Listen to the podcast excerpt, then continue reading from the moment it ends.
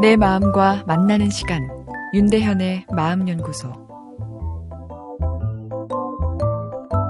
긴 연휴 빨간 날이 줄어들 때 참 섭섭하시죠? 직장인이라면 온 인류가 같은 마음이 아닐까 싶습니다. 심지어 연휴가 끝나갈 때 피곤함이 더 밀려오기까지도 합니다.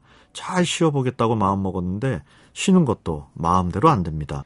특히 명절 연휴는 명절 스트레스라는 말이 있을 정도로 몸과 마음을 무겁게 하는 경우가 많습니다. 반가운 가족들을 만났지만 가족은 가깝기 때문에 역설적으로 관계 스트레스가 크지요. 제 클리닉에 오시는 많은 분들이 가족 관계에 갈등을 오시니까요. 가깝기에 감성 에너지의 투입도 많고 또 그만큼 상대방에 대한 보상의 기대도 커서 섭섭한 마음이 생기기 쉽습니다. 그리고 덕담으로 하는 이야기들이 상대방에겐 잔소리요, 언어 스트레스가 됩니다. 시집 언제 갈 거니? 엄마가 서른이 넘은 직장인 딸에게 하는 말 이해됩니다. 그러나 딸에겐 스트레스가 됩니다. 명절에 이런저런 핑계대고 집에 데려가지 않는 경우도 있으니까요. 그리고 명절 음식을 배불리 먹고 활동을 하지 않으니 몸은 무거워지고 신체적 컨디션도 좋지 못하게 됩니다. 새로운 에너지로 채워져야 할 연휴가 오히려 더 몸과 마음을 지치게 합니다. 이 연휴 필요증 어떻게 탈출할까요? 주말에 좋은 자극과의 만남을 권해드립니다.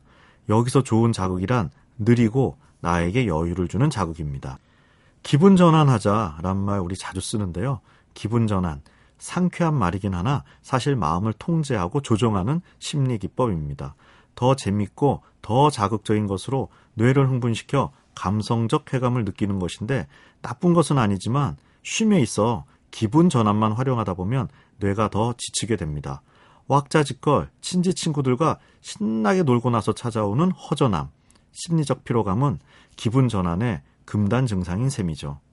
같은 영화라도 덜 자극적인 그러나 깊이가 있는 내용의 연상을 보게 되면 재미없고 조문수셔도 다 보고 나면 피로가 풀리는 듯한 개운함을 느끼는 경험을 하게 됩니다. 심지어 졸려서 영화를 다 보지 못하고 졸았어도 말입니다.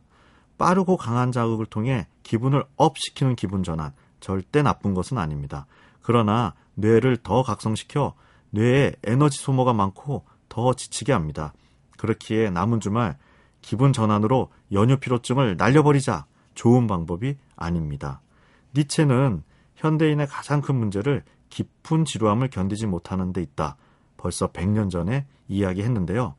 이번 주말 심심하고 지루함을 주는 문화 콘텐츠를 즐기며 진정한 이완의 기쁨을 느껴보시면 어떨까요? 윤대현의 마음연구소 지금까지 정신건강의학과 전문의 윤대현이었습니다.